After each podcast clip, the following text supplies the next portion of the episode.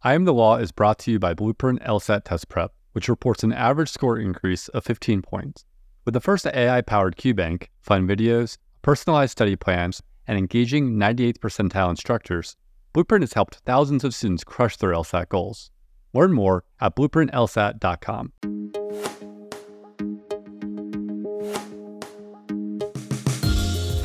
From Law Hub, this is I Am the Law, a podcast where we talk with lawyers about their jobs to shed light on how they fit into the larger legal ecosystem.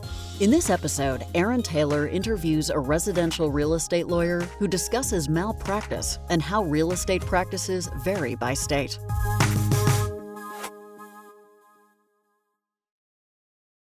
Support comes from Seton Hall University School of Law in Newark, New Jersey, where you can enroll full time or in the weekend JD program.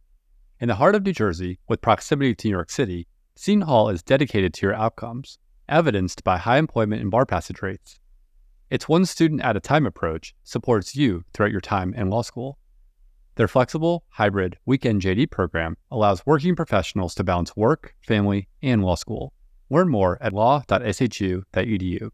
Support also comes from the University of Idaho College of Law and its two locations. The Moscow location has all the resources of the university's main campus, neighboring a picturesque, charming college town. The Boise location is in the heart of downtown, just blocks from the seat of government. Either Idaho Law location provides an abundance of outdoor opportunities. As the only law school in the state, Idaho law provides near exclusive access to the courts, the legislature, and the rapidly developing business and nonprofit communities.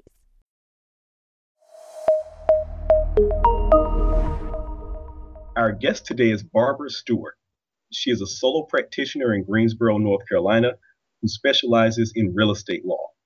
Barbara is a graduate of the University of Texas School of Law.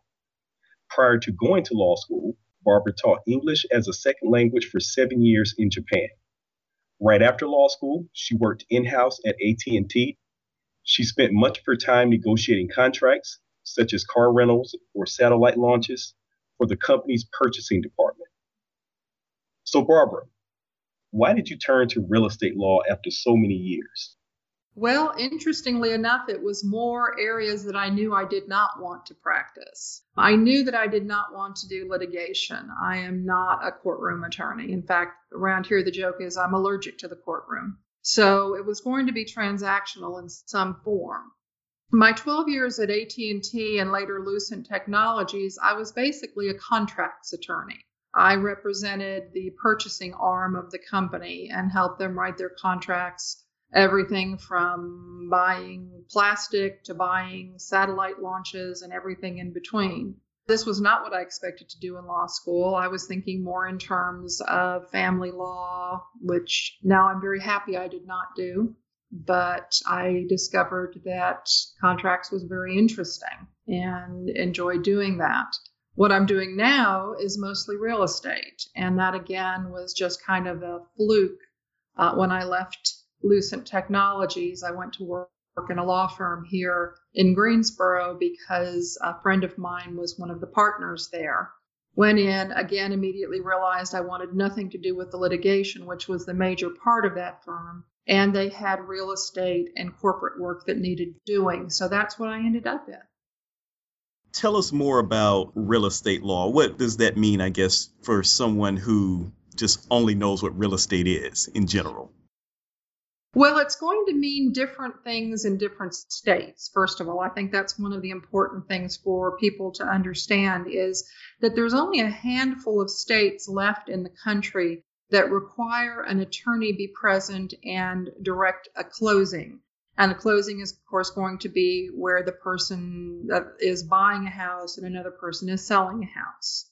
North Carolina requires that an attorney either attend or supervise the closings that go on. And in my office, there is always an attorney in a closing. Other states use title companies to do their closings. And so being a real estate attorney in those states is probably very different than in North Carolina. They're probably more involved with disputes that come out of real estate issues, dealing with various governmental needs or other needs, such as easements, right of way, and so on. I teach legal ethics here, and we do a couple sessions on the unauthorized practice of law. And of course, there are a lot of gray areas where you're doing legal work, but being a lawyer isn't necessarily required, like real estate in some places, taxes, things of that nature. So, what was the impetus, if, if you happen to know, behind requiring a lawyer to participate in the closing process? That's a good question. And there's a lot of discussion here because I believe there's at least one lawsuit pending against the state challenging um, our rule that attorneys have to conduct closings. I believe that most states started out the way that we did, but in a lot of states, attorneys actually owned the title companies. And so it kind of morphed into a situation where they were overseeing people doing the closings in large numbers, and they were further and further away from the process as time went on. Not sure why North Carolina never followed suit. I do know that the real estate attorneys that I know in North Carolina are very vocally against following those rules. What I can tell you is what I've seen personally and I'm just going to give you an example. In North Carolina, let's say you're going to refinance your house, say $150,000 loan. So you're going to have to have a closing, and an attorney will have to conduct it. And then you're going to have to purchase lender's title insurance for the bank. And in North Carolina, the attorney will probably cost you somewhere between five to seven hundred dollars to do the closing. And then the title insurance will cost you about maybe, maybe $250. Compare that to a state like Texas. Texas is a title closing state, and I, this one I use because I happen to review my sister's refinance package.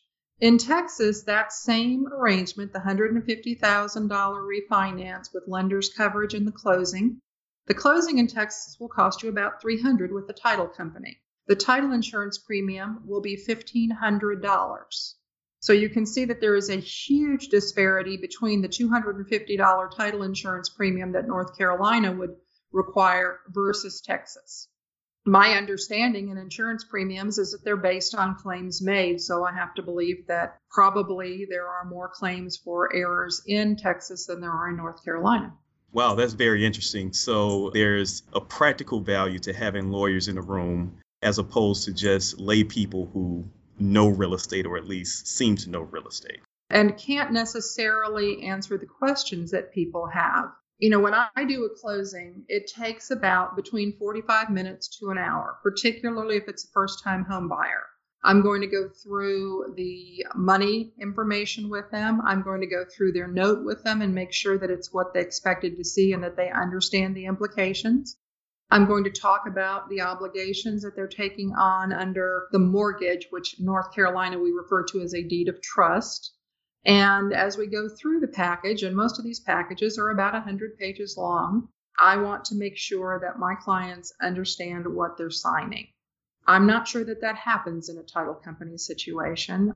As I understand it, most of the people in title companies are not attorneys and cannot give legal advice so they probably would be unable to give the explanations that I give.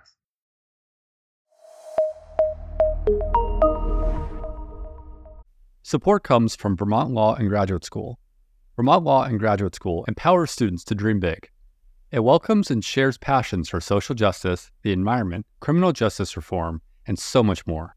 At VLGS, realism and idealism collide. Together, students and faculty positively transform the world around them. From an accelerated two year JD to an online hybrid JD, VLGS offers innovative programs where you can learn at your own pace. To learn more, please visit vermontlaw.edu. Support also comes from Albany Law School. Albany Law School is committed to increasing access to the legal profession. Albany Law's online FlexJD delivers all the benefits you'd expect from an institution that's been educating future lawyers and leaders since 1851. With one in person session per year, you'll complete most of your work online, giving you the flexibility you need to earn your law degree when and where it works for you. To find out how you can begin your journey to earning a JD, visit albanylaw.edu today. Support also comes from Baylor Law School, the smallest and oldest law school in Texas. Baylor Law has three entering classes, 15 tracks of study, strong bar passage and employment rates, robust scholarship offerings, numerous clinics and joint degree programs, and a focus on preparing excellent and ethical lawyers. Visit the Baylor Law website to learn more and to apply for free to the spring, summer, and or fall entering classes.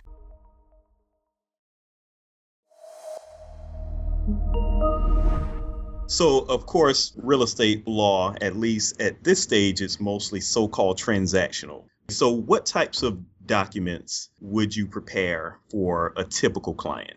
If we're doing a closing where the client is obtaining a loan, for example, from let's say uh, one of the major banks in the country, a Bank of America, a Wells Fargo, something like that.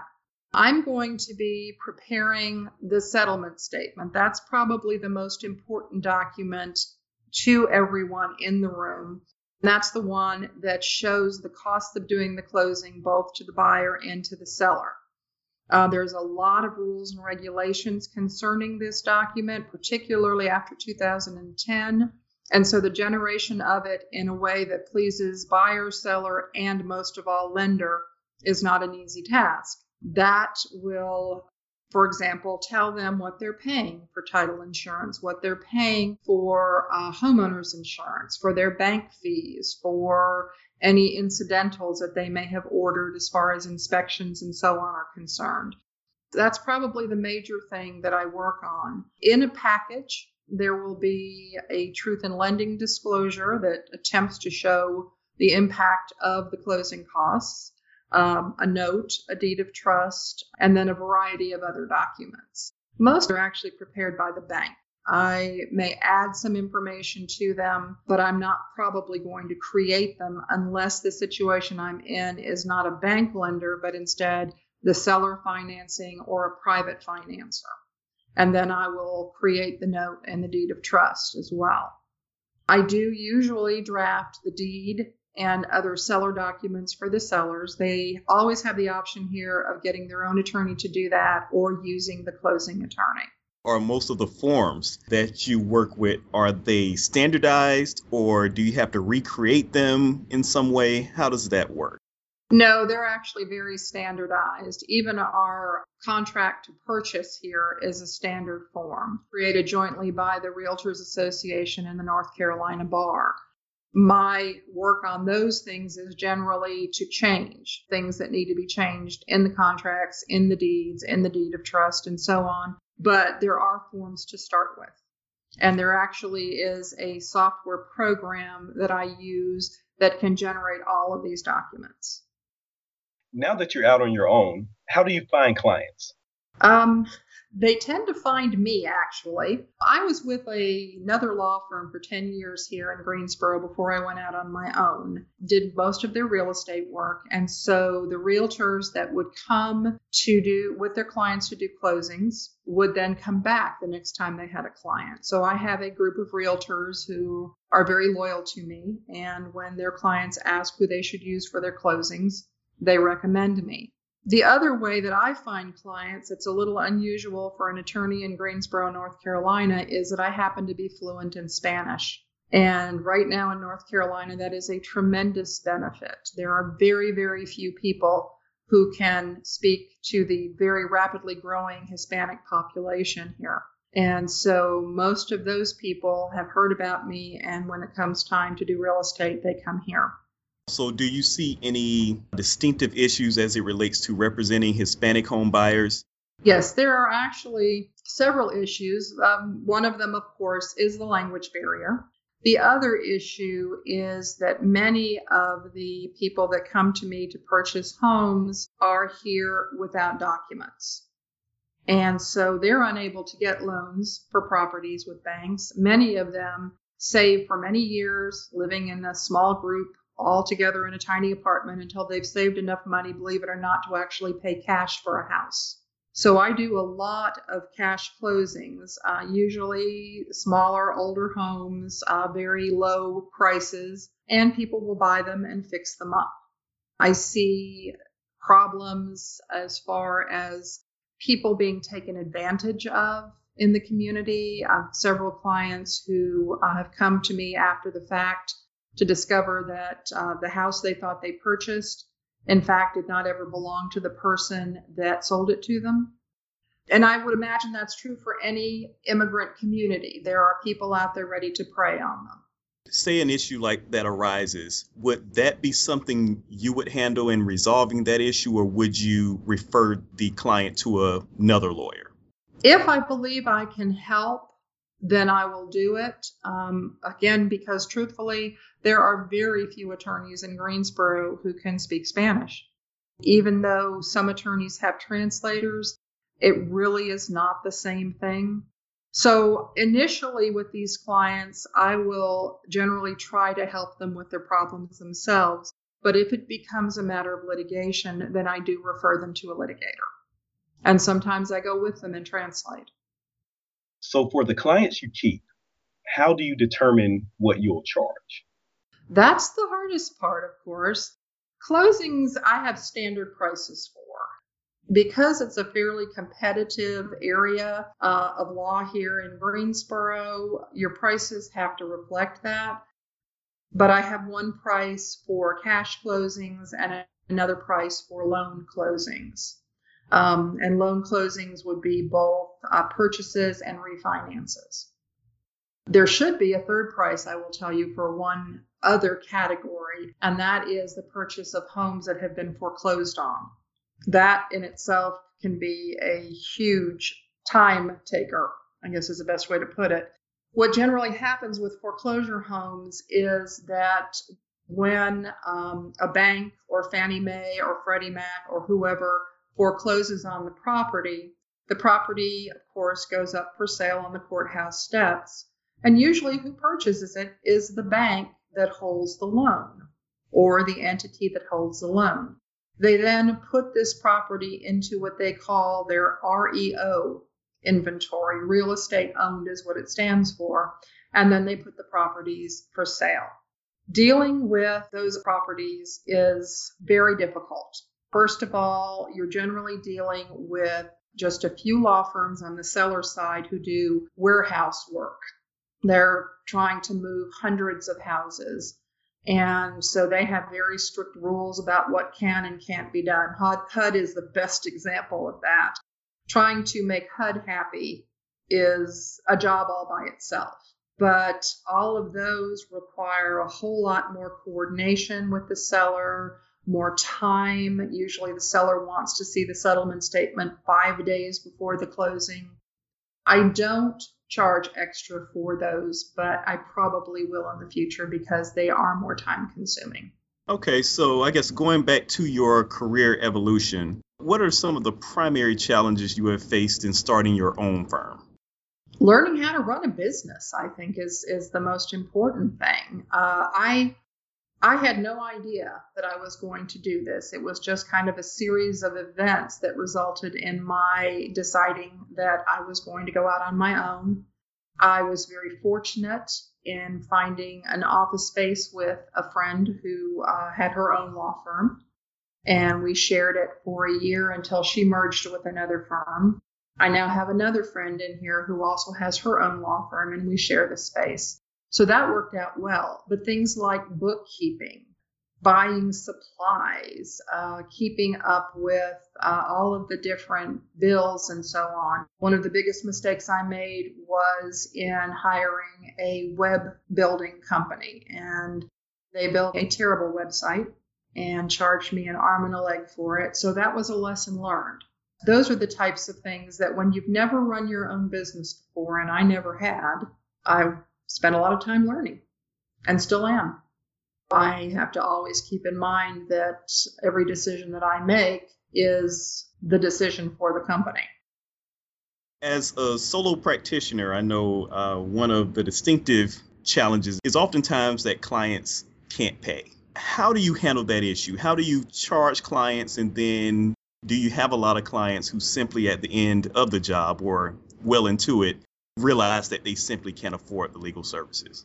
Well, first of all, one of the nice things about being a transactional real estate attorney and doing real estate closings is that you get paid at the closing table like everyone else. So my charges go on that settlement statement along with everyone else's charges, and I actually issue a check to myself at the end of the closing when I'm dispersing to other people. So I always get paid in that situation. In my business side, I think I probably end up doing quite a bit of pro bono work. And particularly when I'm working in the Hispanic community, I have a hard time charging people that I know are, are having difficulty enough paying for their basic needs. And so if I can help them and I can do it without needing to get a fee, then I'm going to do it. So are you finding that a lot of new attorneys are starting real estate law practices because it looks relatively simple from the outside? Here in North Carolina, I think there's an idea among law students that if they can't find a job in a law firm, they can always set up shop themselves and practice real estate. They can do closings. What I think they don't understand is the extent of the risk of malpractice in the area of real estate. Um, and just to give you an example, uh, my office mate here that I share office space with does securities and employment law. My malpractice premiums are three times what hers are because I do real estate. Real estate malpractice premiums are probably among the highest of any type of law because there are so many mistakes that you can make. So I think it's important for law students to understand that it's not an easy area. It's not something that you can do by yourself. You really need to understand the the difficulties of it. I always call it putting together a thousand piece jigsaw puzzle where all the pieces are green. So, would you mind sharing how much your malpractice premium is? That's a good question. I want to say it's about $4,000 a year. What are the types of mistakes that real estate attorneys commonly make that can drive up malpractice? I see everything from a an incorrect legal description on a document. I had uh, a closing a few years ago, and when we looked at the deed that had been done deeding the property into the seller, the legal description was for a property two blocks away from where the house was located. That had actually been the legal description that had continued to be used for about four different transactions. So, in other words, somebody wasn't paying attention and looking to see whether the legal description was actually the correct legal description. That's one error that we see is incorrect legal descriptions. Another big error is not making sure that deeds of trust have been canceled on properties, mortgages for most people, not paying off old deeds of trust and having them come back. There's just a myriad of things, uh, judgments. When you are doing, for example, the sale of a property in, I guess the best example is a short sale situation. And a short sale is where somebody owes more on their property than the price that they're going to get for it. So they negotiate with the bank to take less money in order for the sale to go through.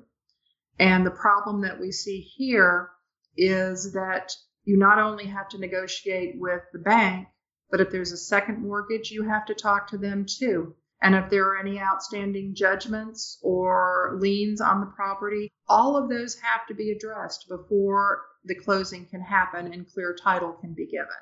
Those are things that people miss. And that's the kind of thing that causes the problem because, frankly, when the title company gets a call to pay a claim on the title insurance, they're going to turn around and they're going to put a claim against the attorney's malpractice insurance if it was, in fact, the attorney's fault every time I do a closing, I'm putting my reputation and my malpractice insurance on the line. And there is always a chance that I could make an error. I'm fortunately have not had any situations, knock on wood, yet, but uh, there's just a lot of places along the way, a lot of descriptions, a lot of numbers, a lot of communications in every closing, and a lot of places where you can miss the boat.